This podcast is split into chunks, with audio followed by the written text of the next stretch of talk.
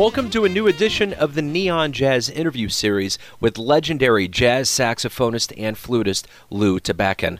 Over the course of our conversation, he talked about his start in Philadelphia and his move into playing with the best in the business, like Tal Farlow, Don Friedman, the bands of Cab Calloway, Maynard Ferguson, Joe Henderson, Chuck Israels, Thad Jones, and Mel Lewis, and the great Clark Terry. Then he talked about a move to LA to play with Doc Severinsen and the Tonight Show Band and on Dick Cavett's television show.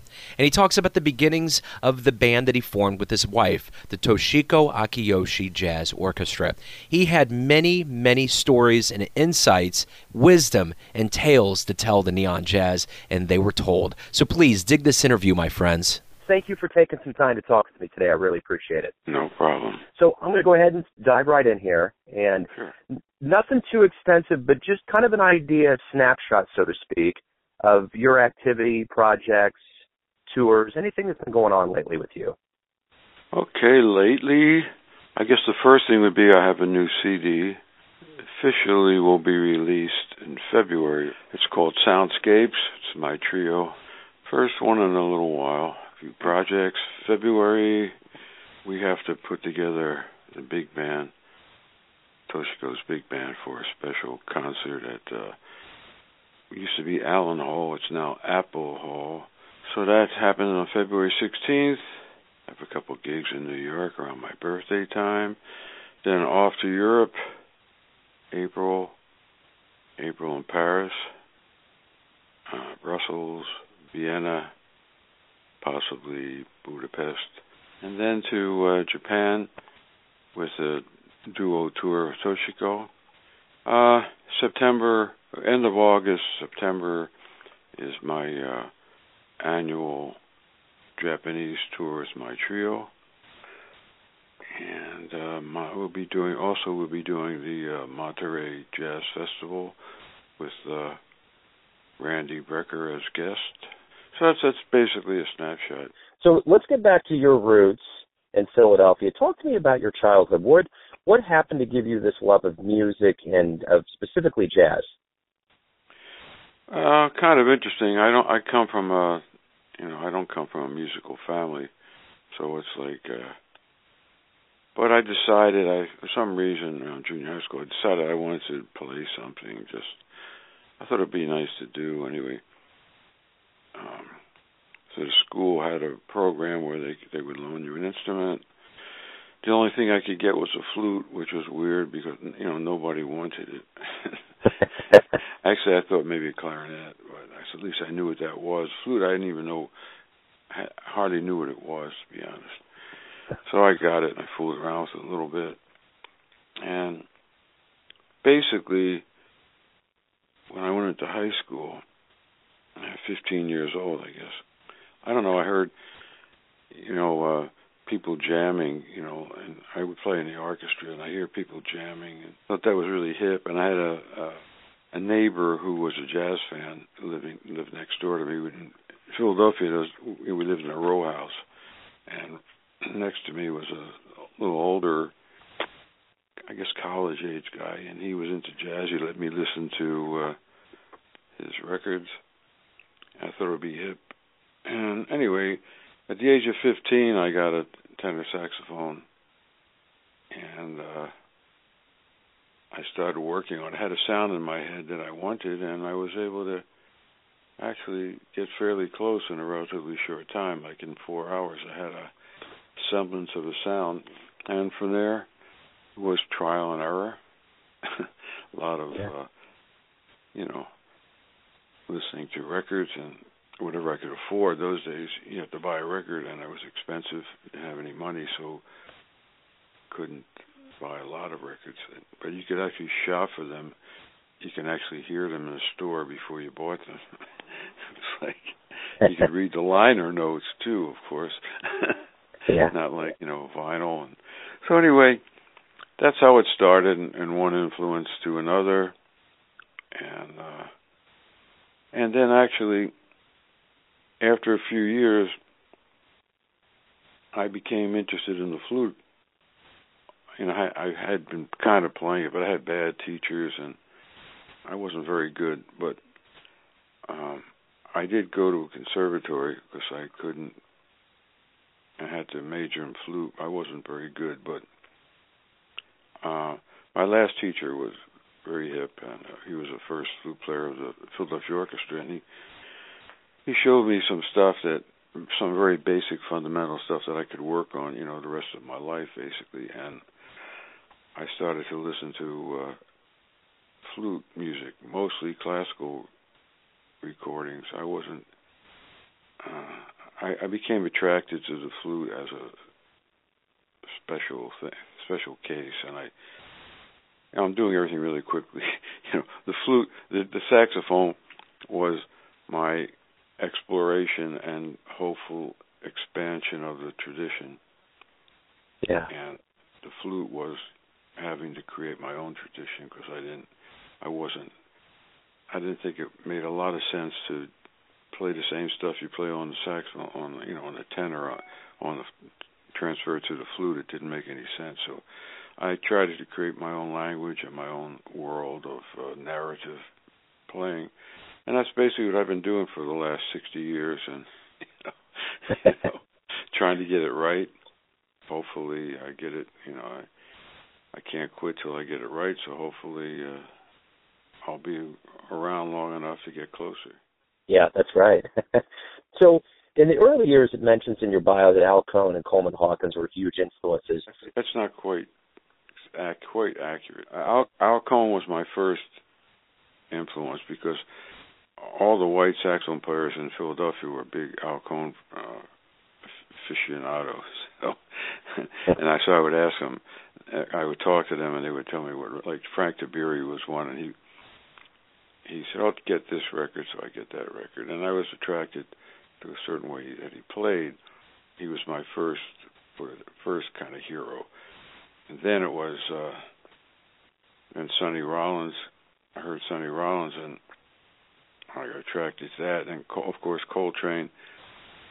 I used to emulate Coltrane, and I realized that after hearing a lot of other, you know, saxophone players, especially white saxophone players, trying to emulate Coltrane, I said, "Boy, that's pretty stupid." You know, it's like, I mean, it doesn't make any sense to try to be someone else. I I do this it's kind of like the method acting thing. You get on the bandstand and try to imagine someone else's feelings. So, uh, basically, at, at that point, I asked, uh, there was a trombone player by name of Leo Fogel in Philadelphia who had a record collection, and I asked him to, you know, play some stuff for me, and he played me all, all the great tenor players, and it was a revelation because I had, you know, I'd heard. Uh, the normal stuff, you know. You know, I, I like I said, I was into uh, Coltrane and uh, Rollins. Of course, everybody heard Stan Getz, and you know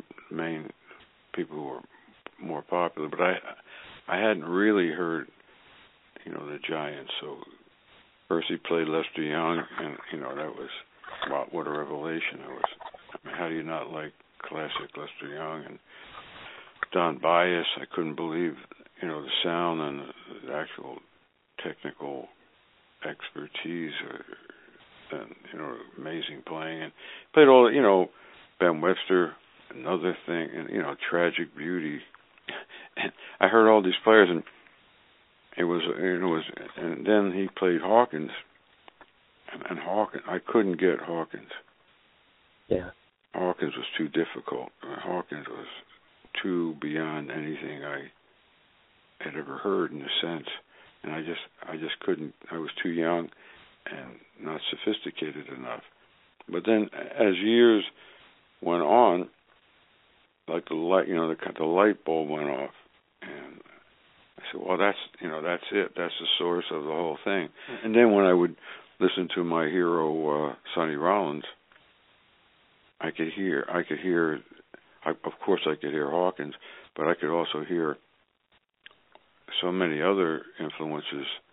You know, I could even hear Chu Berry, and I could hear, of course, Lester and Bird, and and and it, it reinforced my, you know, conviction that the only way to eventually find your own voice is to, you know, listen and try to absorb not necessarily you don't necessarily have to transcribe but absorb the elements that you know the great players had. And like you put it in a pot and you mix it up and all of a sudden you your own recipe whatever your own uh, style emerges. And I because nobody comes from out from nowhere.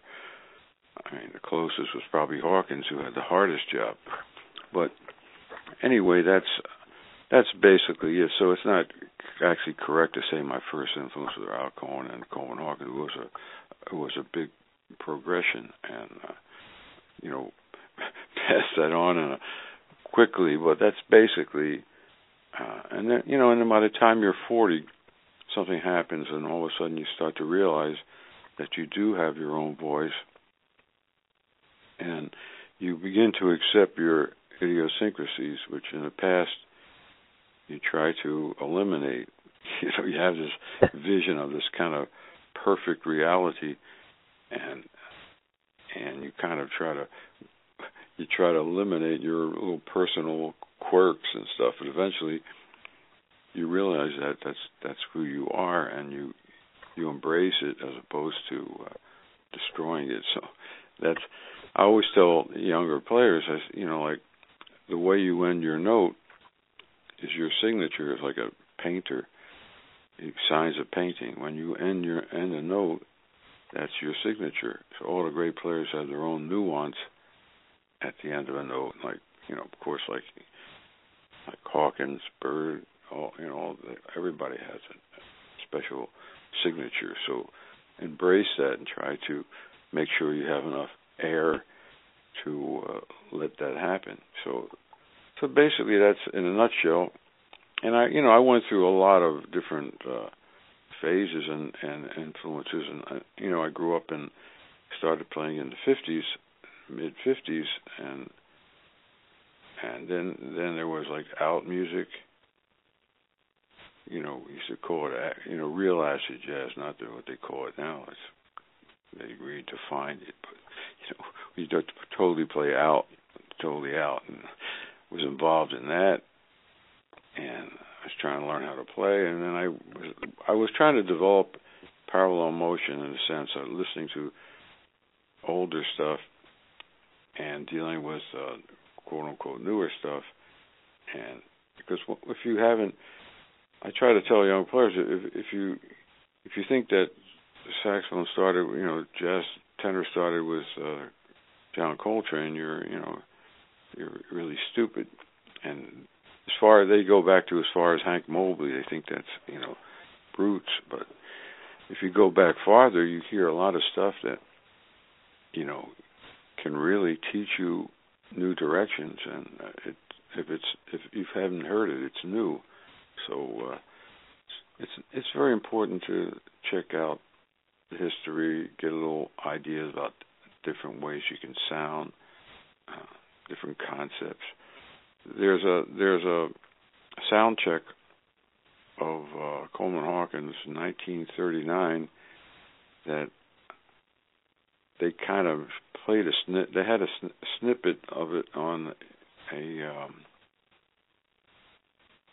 a New York Times uh, article about someone who had done recordings, you know, live uh, and performance recordings, and they found them, and they played a little bit of Hawkins playing Body and Soul. They played three, at least three choruses, maybe four, supposedly.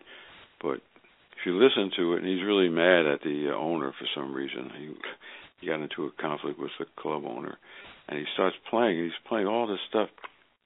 He gets to the bridge and he plays like what they, what Ira Gitler termed sheets of sound, Col- Coltrane's approach, and where you just you just play the scale of the of the of the of the uh, chord that he was dealing with.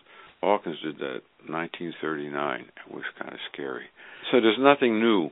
It's just how you deal with it. There's only 12 notes, and Charlie Parker said you're only a half step away from a right note. I mean, it's like it's like so. It's very important to investigate. You don't have to be a a museum person, but just to investigate and get some inspiration and ideas, and you develop a repertoire of feelings, and like I used to play. Sometimes I play and I'm not doing too well, and you know, it's one of those days, you know, and doesn't seem to be working. And all of a sudden, I'll play a little little something and I say, "Wow, that's Lester or that's Hawkins," and then I get I inspire myself in a way. I say, "Well, I, there is something, you know, there is something kind of spiritual in what we do, and we are connected, and you can you can get inspiration uh, in, in certain ways that you know you don't expect.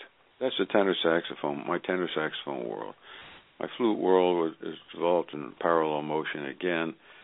Uh, like I, like I mentioned, I, I'm really into the flute and I keep on working at it. And the sound is the most important thing to me. The sound of the flute is very special, and it's it's not a it's like uh, it's it's a minor jazz instrument to be honest. It's basically because of the its you know lack of real volume. It's it's microphone dependent, most of the time, and so it's like even even in classical music, a famous pedagogue Marcel Moyse said flute is a minor instrument. In classical music, in relationship to the say the piano and the violin. Um, so in jazz, it's even a less important instrument. But uh, I try to find enter into different worlds and try to tell stories and paint pictures and uh, try to improvise more in that direction. Once in a while, I play a little something closer to bebop, but basically not. And in fact, recently, actually September fifteenth, I did a uh, I did a duet with uh, uh, no no performer, NOH, Japanese no, a 600 year old traditional theater. Place that I play in in Shizuoka, um, the owner owns the last Shogun's Garden, and he heard my uh, the second tune of my new album is dedicated to him, and it's very kind of you know Japanese influence. And anyway, he heard it and he got very excited, and he he had a no stage built on his on his, on the uh, in, on his garden, like on the uh, koi pond, you know. So he uh, invited some no people, and I performed a duet from Hagoromo. It, it totally improvised on my part. The dance was set, and it was, was quite exciting. And also was uh, no rehearsal and just did it, and it was a, kind of a big big hit. So um, I'm looking for other directions to go into, you know, and utilize what I've been working on all these years. So my my flute world is uh, is very special to me, and uh, I I try to work on both of them. I'm going to delve a little bit more into your history here. After the army in the mid '60s, you made your way to New York, and you played with some big people at the time. Tal Farlow, big bands at Cab Calloway, Joe Henderson, Thad Lewis. What was it like to get to New York and to really dive into that extreme level of talent and play that was going on at the time? Well, basically, uh, well, the Tal Farlow thing is I was still in the army. I was in New Jersey, and uh, he would let me sit in when he he had came out of retirement. Then I, when I I got out of the army, I I did a bunch of organ trio gigs and saved up some enough four hundred dollars to be exact to New York. So I was in near Asbury Park. I was like stationed at Fort Monmouth. So anyway, I got out of the army and saved up four hundred bucks and moved to New York. Found an apartment the first day, believe it or not, but just by going on the uh, the uh, classified section. But anyway, I'm I'm a little bit laid back, so I forced myself to go out and like expose myself, so to speak. In fact, I, when I played with Tal Farlow, when I sat in with Tal Farlow, Don Friedman was the piano player, and he said, "Yeah." You know, he told me to go to this place. It's called the Dom. It's in St. Mark's Place, and uh, I think Tony Tony Scott was in charge of the thing. It was mo- mainly a jam session world, but I mean, it was amazing. Uh, Philly Joe Jones was playing drums. It's kind of a pretty heavy jam session. So anyway, yeah. I went first night in New York. I went down there, and I go, and I said, uh, you know, is can I sit in? So Tony Scott gives me a dirty look and said, well, I can't just let anybody anybody play. And I said, well, you know, Don Friedman told me, you know, to, you know, ask you, and he said, oh, okay, let's see what you can do. That's really inviting. So I got up on the bandstand and I'm trying to play. I'm not exactly relaxed. And then I look out in front and I see like a whole bunch of guys sitting out there like a jury. And one of them I recognize as uh, Kenny Dorham. Because I, you know, anyway, I could actually hear them talking. Like, oh, he sounds like he practices a lot. I mean, it's pretty funny. So anyway, I passed the audition and I was able to go there and sit in and met some people. And then I I went I sat in with Elvin Jones at a place called uh, Pookie's Pub across from the Half Note, and uh, he liked the way I played. And he told Joe Farrell, who was the saxophone player, to, to uh, send me in when he couldn't make it. And then I be, kind of became Joe Farrell's uh, um, sub, I guess, and he became a quasi uh, mentor. And I did a lot of gigs for him. Then he, then I. That's how I got into the uh, playing in Thad Jones Mel Lewis band because he was busy. So I did a lot of. Uh, I started playing with them and Eddie Daniels. Why don't you come in for me? So I, I was doing both chairs. I even had to play the Eddie Daniels clarinet parts, which I at least I I learned to get a credible sound. anyway, so that well, that's how all that stuff started, and uh, one thing would lead to another, and then uh, uh, uh, actually, you might this might be interesting. I'm trying to my chronology is not good, but my early days in um, New York, uh, I, there was a famous bard called Jim and Andy's, and uh, go out there and all the musicians would be there. All the guys you saw on the record uh, liner notes were all hanging out there. And most of them were really nice. One one or two were jerks, but most of them were really cool. Yeah. Saw him there one one night, and Zoot Sims at the bar, and he's kind of having a great time. And, and he says to me, he says, "Man, uh, Clark is rehearsing tonight at uh, I guess it was at the Half Note." and uh he said, uh, I don't really want I don't feel like doing it. Why don't you do it? So I went down and rehearsed. I guess it was late at night and and it was like an all star Clark Terry's all star band. They got uh, Phil Woods as lead alto, Danny Bank, Frank Wess. I mean, it was like uh, I think Ron Carter was playing bass. I mean, it was like so every Wednesday, I made sure I would be at the same place at the same time, and the same thing would happen.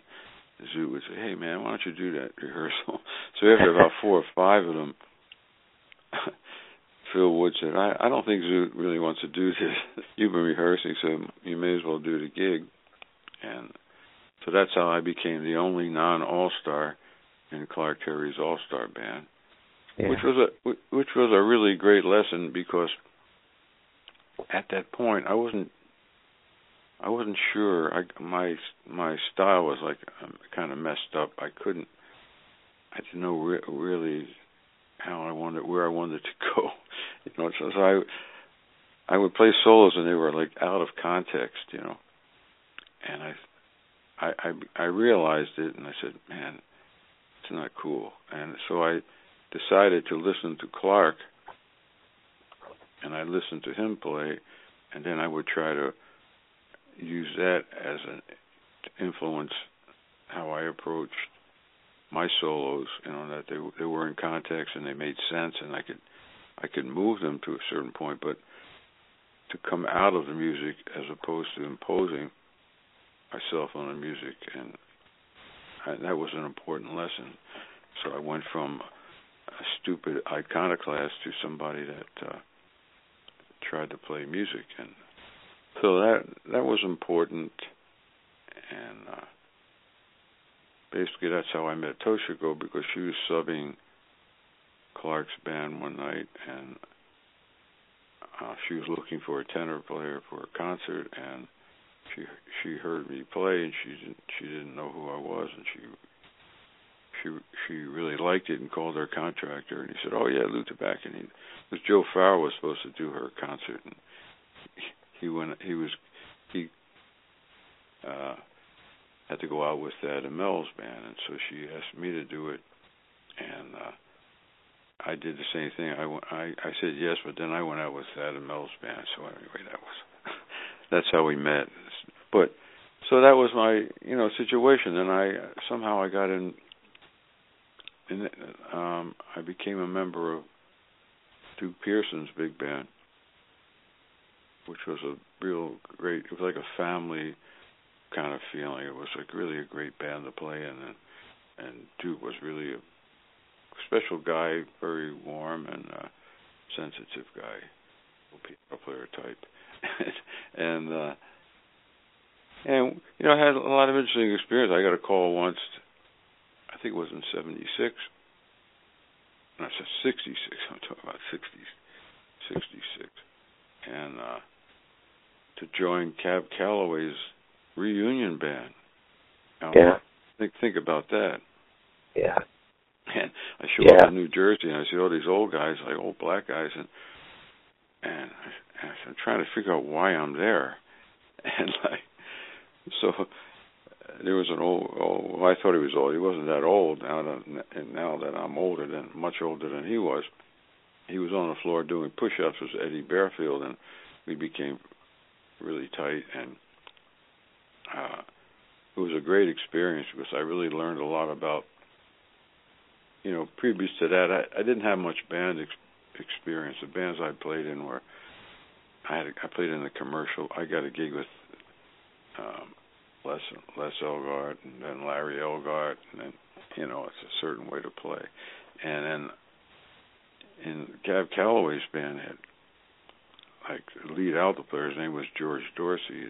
Beautiful sound, and and there was Eddie Barefield and uh, Sam the Man Taylor, Garvin Bushell, and I realized that music, the way uh, older guys treated the music was that you saw you played you follow the lead alto player, like especially like on sax oldies, like you kind of like tune into him because the the written note, the written page is not exactly the way it's played. It's it's kind of like becomes the lead alto player's solo, and you have to follow him rhythmically and nuance wise and dynamic wise, and you get into a telepathy kind of a certain nowadays everything is written precisely the younger guys they they get nervous like Frank was played lead alto in our band and when we moved back to New York and guys would kind of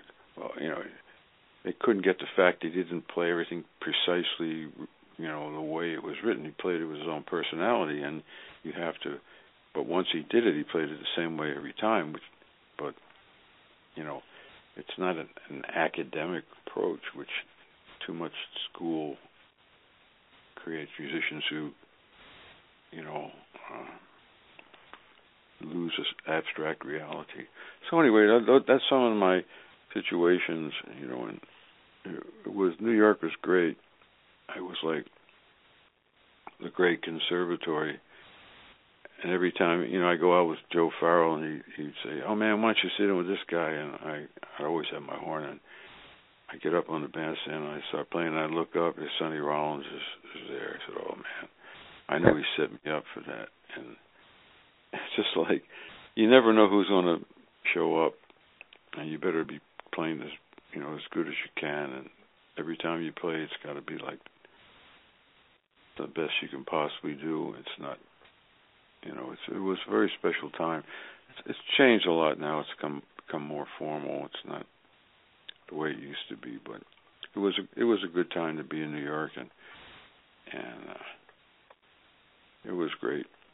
I played in a lot of big bands, although I was never I never had a lot of big band experience, but for some reason I I did so many bands like you mentioned. I did Joe Henderson's band and I did another band. I did Chuck Israels' band because I could play the flute, and he had he wrote a lot of flute stuff for me to play, and so that was interesting for me.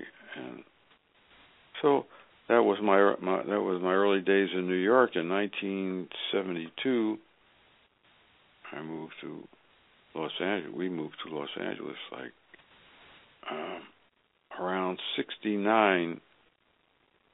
Uh, Arnie Lawrence, saxophone player, he he kind of recommended me to do this gig with uh, Doc Severinsen, which was not a great musically was pretty sad, but uh, my income went from four thousand a year to nineteen thousand a year, which is you know pretty ju- pretty big jump, like almost five times.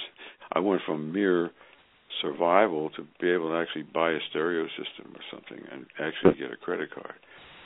So anyway, I, I I was I was doing that and a couple other kind of things like like Dick Cavett and then I you know I would sub on the Tonight Show, which we weren't supposed to do because it was a it was a, a staff situation. But anyway, I did that and I was I was playing a lot of people's projects and then in you know, playing like kind of like the Black Revolution got kind of strong, and it was difficult for white white jazz musicians unless you were you know really older, established, and start to get you know was really tough. So it was it was like it got to be a little bit too much resistance. So friend of mine, John Williams, bass player, uh, uh, John B. Williams, bass player. He moved to uh, L.A. with with Doc Severinsen's band, and he says, "Yeah, why don't you come out, man? It's great. I'm playing all the time, and blah blah blah blah blah." So I said, "Well, might be might be a, a good thing to do, you know." So we moved to Los Angeles, and because I was guaranteed a certain amount of nights on the Tonight Show, I quickly realized that L.A. was not the jazz utopia. It was it was like it fell short compared to being in New York, so it was very frustrating. But the good thing about it was that it forced me to uh, develop my own my own reality. Instead of playing in everybody's band, I had to try to create my own world. And fortunately, I had uh, some good experiences. Shelly Manne uh, we had a supposedly a co-op group, but um, Shelly was really the leader. Did that for I mean I don't know for quite a while, and uh, I met Billy Higgins. We started doing stuff with him, and he I had a trio. I I was still working on my trio. That's a that's some you know I, I missed that point in '67. I started my first trio in New York, but anyway, kept on you know, doing doing that project, and all of a sudden I became an entity, and then the big the big band happened. So all this stuff happened in L.A. It was like it was like it was like turning a negative into a positive. So in, instead of giving in to the you know layback you know kind of like uh, television music reality of Los Angeles, uh, just forced myself to uh, create my own world, and and so it basically turned out to be a positive thing. So when I came back to New York, I actually had an identity. Yeah. It wasn't just a guy that played in this band and that band and that band, you know. You know, then in '82, just had enough of Los Angeles, enough of fighting, so went back to New York, reestablished a, big band, and uh, anyway, closer proximity to Europe. So started to do more stuff over there and uh, uh, did some recordings. I did a few for recordings for Concord Records and uh, whatever. So, uh, you know, and I continue to go uh, back to Japan every year, at least once in certain situations. So, a lot of, you know, I guess a lot of stuff went down, and here I am back here, still, still working on it. Yeah, that you you answered a lot of questions that I was kind of building up with your bio. one, which is awesome. That's good. But one, oh yeah, absolutely. And one thing I did want to ask you about is your wife's the jazz orchestra, Toshiko's Jazz Orchestra. How what's the history of that? How did that form, and what's been kind of the history of that? Well, I can give you the history because it's my it was my idea. Like I was telling you when we moved to LA, it was kind of boring. I I, I would be invited to play in all these bands because they knew that I had played in, you know, all you know, you know, uh, Thad's band and uh, you know, uh, Duke Pearson, Clark. I played in all those bands, and they so they they would call me to play, and the music would be so boring and uninteresting from a jazz standpoint. So I said to Toshiko, you know, Toshiko, you have, I know you wrote some. She had a town hall concert in I think it was '67, and she played about five. She wrote five charts for big band, and I said, I know you have some music. uh I can call some guys and we can get together. And the Union Hall in Los Angeles, the Union uh, had uh, rehearsal facilities, so you have to pay. They charge you, believe it or not, fifty cents, not fifty cents in the slang vernacular, fifty cents, half a dollar yeah. for uh, two hours and forty-five minutes. So we would rehearse Monday, I mean Wednesday at ten o'clock. I I called a bunch of guys that I knew and started playing her charts. And it was really weird because you know people out there they couldn't relate to the music and at first you know they they were used to like playing like they said most of the big bands that were got together to rehearse are like what we call kick bands in a sense, just like not that hard music, just have fun. And this was required a lot of concentration, complaints. Oh, you can't play that. So she would say, No, I, I, I know Dizzy played it, and I, I didn't get it from nowhere. Just it's, it's been played before, basically. so anyway, we one thing led to another. We started to develop a core of uh, musicians that we really accepted the challenge and could deal with a woman telling them what to do. And it kind of like we do these little door gigs in Pasadena, a place called the Ice House, and I'd be, you know, I'd be losing. We, I'd guarantee them a few bucks, so I'd lose some bread, and it didn't matter because I was working. And anyway, one thing led to another, and we we we had a the band finally came together, and we made a recording for a Japanese company, RVC. Believe it or not, for a budget of three thousand dollars, wow. including everything. Wow. And we made this recording in a small eight-track studio and was the album was Kogun, which immediately sold thirty thousand copies right off, and it was like one of the big hits of all time. And it was especially for big bands. They didn't Japanese don't particularly like big bands. So anyway, that was we had the recording and uh, we had the the record hadn't come come out yet, and Toshiko played the uh, tape I guess it was a cassette, believe it or not, for John Lewis.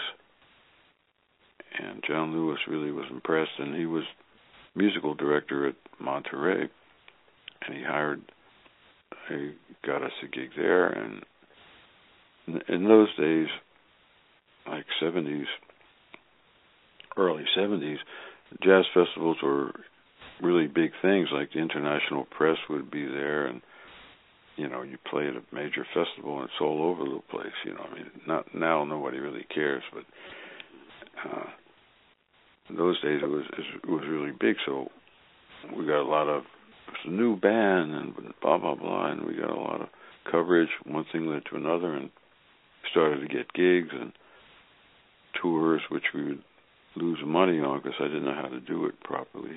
And but anyway, one thing led to another, and it became, and we did, you know, several recordings, and so that's how that started. And uh, when when we moved back to New York, decided to change the name. I told her to change the name because I was getting credit for stuff I didn't do. I thought it was really a drag. You know, they were assuming that I wrote stuff. I don't do. I didn't write anything. A couple tunes maybe, but uh, I just wanted to make sure that it was clear that it's Toshiko's band. I'll be featuring me. So that was what happened. Toshiko Akiyoshi Jazz Orchestra, because someone in one of the, I think we were playing in Lush Life, a club called Lush Life, and whoever booked us thought that it would be sound better to be Toshiko Akiyoshi Jazz Orchestra, although we didn't have a string section. But anyway, so then everybody started using Jazz Orchestra after that.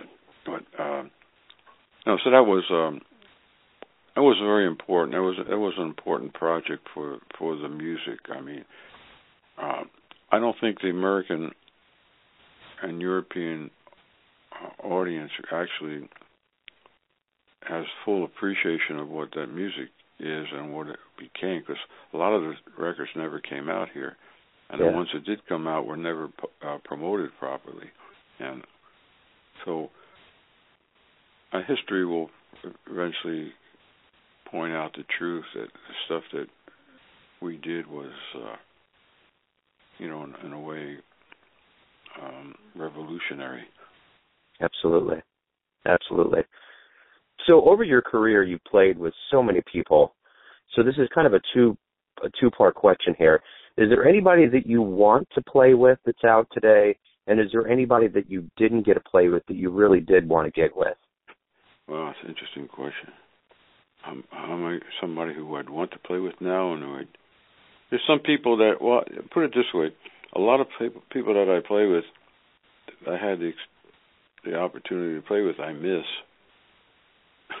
if that makes any sense. I still miss, you know, there's nobody to replace Elvin Jones. The feeling to play with him is so special that yeah. nobody come, comes close to that. Uh, it's a special thing. Billy Higgins, uh, I, I, I certainly, you know, miss miss playing with him. Uh, Dannie Richmond. These are drummers come to mind. Dannie Richmond, another one that unsung heroes. Uh, people that are gone that really respected and enjoyed playing with Jimmy Knepper, another one, another unheralded great musician. And you know the people I would would have liked to play with. I guess there's too many to even mention. I mean, I mean I couldn't even. So and I had an experience playing with Dave Holland in a duo situation many years ago, which was really incredible. I would love to do that again, in some form. Um, yeah a lot of musicians that I I used to play a lot with Joey Baron, and uh, we talk about playing together again, and you know it doesn't seem to happen because logistical reasons or whatever. Um, I mean, a lot. Of, I I mean, I'd have to think about it. Say a lot, like you know, a lot of the, a lot of the musicians today. You know, I enjoyed playing with uh, a couple times. I played with Joe Lovano, and you know, he's he's very communicative, and uh, it's fun to play with people that can communicate. A lot of musicians on the scene today are locked into their little thing that they do, and they can't have a conversation, a musical conversation. So it's like it's always fun to play with people that you know you can like talk talk to. I, I mean, kind of you kind of play and you kind of converse, and you you know you're actually is a communication that's kind of become a lost uh, way of playing. So yeah. uh, I enjoy playing with people. Um, that I, I always get that feeling when I play with Randy Brecker. Yeah, because we we kind of grew up together in a sense, and although he's five years younger than me, but when we do play once in a while, it's just like we never stop playing together. It's just like it's, there's a certain communication that happens. So I don't know. I'd like to. I'd have to think about people I would. I mean, I would love to play with Duke Ellington, of course. You know, yeah. I almost did. Clark Terry was trying to get me to gig when uh, uh, who left the band? Uh, Jimmy Hamilton left the band, or somebody left the band, and uh, no, uh, I don't know who left the band, but uh, Harold Ashby got the gig, which was perfectly correct. But anyway, I would have liked to have done that. It would have been it, it would have been interesting to say the least. Yeah. That would I would loved to play with Monk. Yeah. Um, I think that would have been a great learning experience. Um, I guess I'd have to think about it all. I, you know, on the top of my head, I played one tune with Louis Armstrong, and he wasn't even playing; he was singing, but it felt great. I mean, like, uh, just to play a few notes behind him, it was just kind of special. I played, yeah. uh, I played one concert with Count Basie.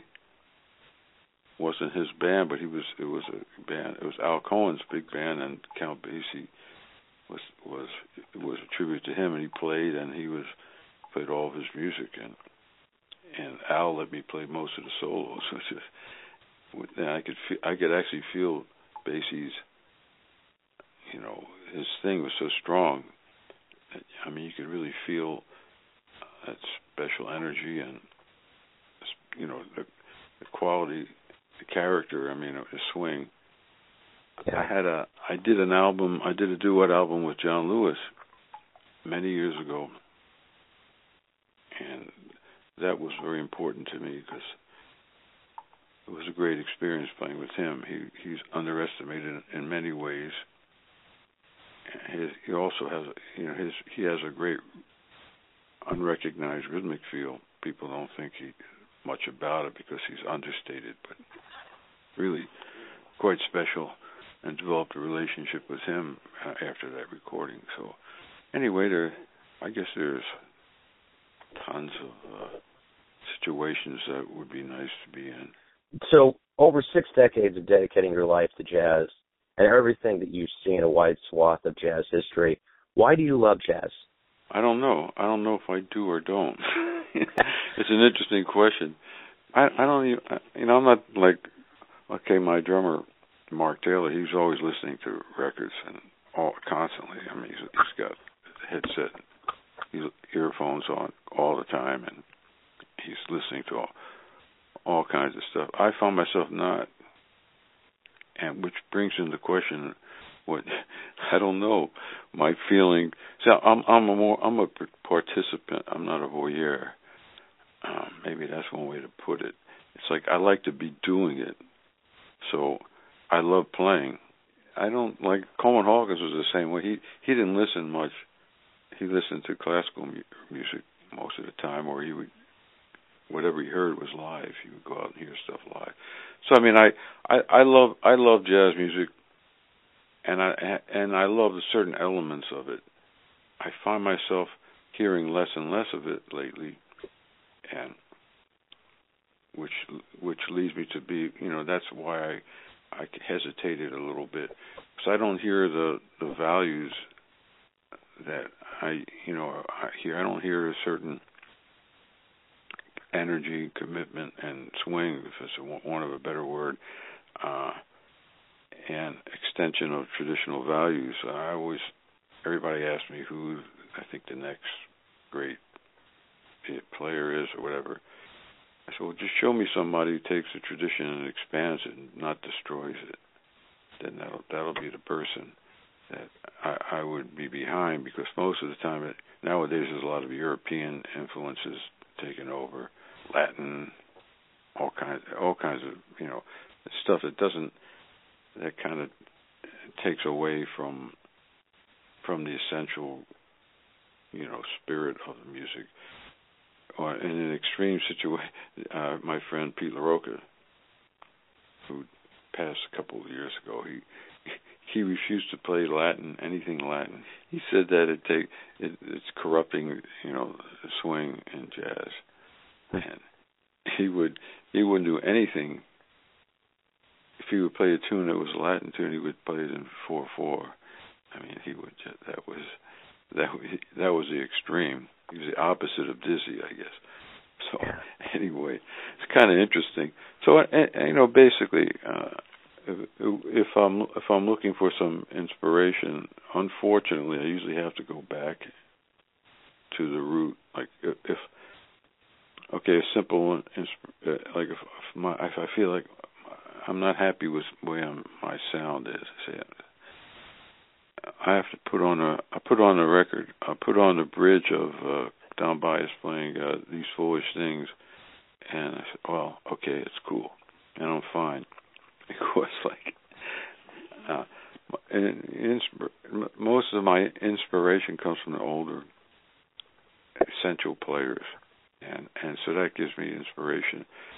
Uh, I haven't found a lot in most of the, most of the younger players, but uh, I think jazz like and this on the top of my head, I think jazz used to be more more relevant in a sense. It was like uh, it was a revolutionary music in a way, mm-hmm. and it it, it kind of like it was a music of freedom, and it was music that reached people's soul. Now it's becoming entertainment music, either entertainment yeah. music or quasi intellectual music. Uh, it's lost a lot of its uh, vitality like it's funny if I hear uh I hear a group trying to play 1960 kind of like free kind of freer kind of music and it sounds so old fashioned because it's totally irrelevant. I I can get more more inspiration from hear somebody play a, a you know beautiful song or something that that's not trying to prove anything but oh, but exposes the player's soul a lot a lot of times I'll go hear a young young band and they play all original tunes and and I say, Do you ever think of playing one standard tune? Because nobody can hear nobody can tell what your what your soul is, what your value is if you're playing like uh you know, sophomore arrangements that uh you know, you would do it for a school project Right. I said, "Oh, well, we can't we can't add anything to it." I said, "Of course, that's not the point. You add, who are you? You, you, you know, I mean, how many people, how many times has Body and Soul been played? Yeah. Just because Coleman Hawkins has a uh, definitive version doesn't mean make sure mean that you can't do your own express yourself through that song or whatever. Uh, and you don't have to reharmonize. You just have to let yourself, let you know, let your true essence emerge through that, and people can actually hear your value. Yeah. But, uh, anyway, that's uh, that's some that's something I think is important. Absolutely.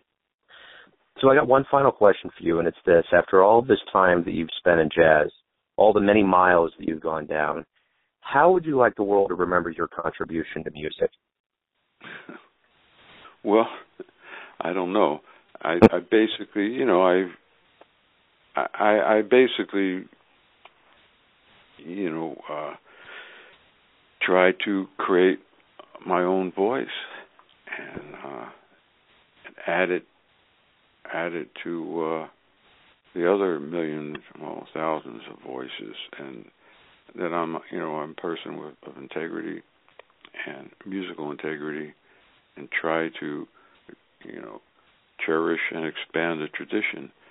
And as a flute player, I think I've uh, broken new lots of new ground. I some of the stuff I did 30 years ago has never been, uh, you, you know, it's, it's, what's the right word? It's never been. I, I it's, it's never been surpassed. Yeah. Uh, I think I've I've opened up a lot of doors, maybe not getting quite the recognition that, for whatever reason, I could have had. Uh, however, I, I, I, you know, I like the world to know that I, I am, was dedicated to making my little contribution, and that, and that's you know, obviously that's all basically all we can do.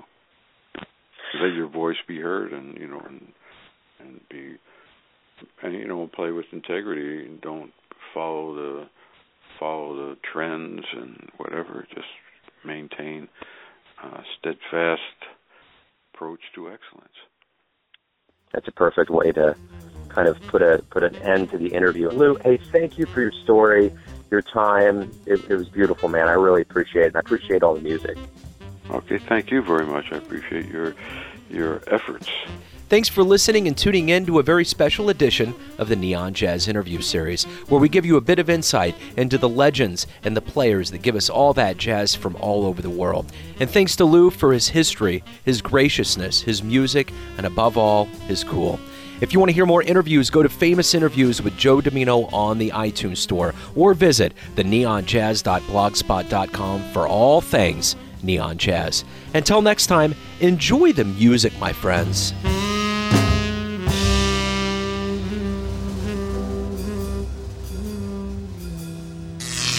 Neon Jazz.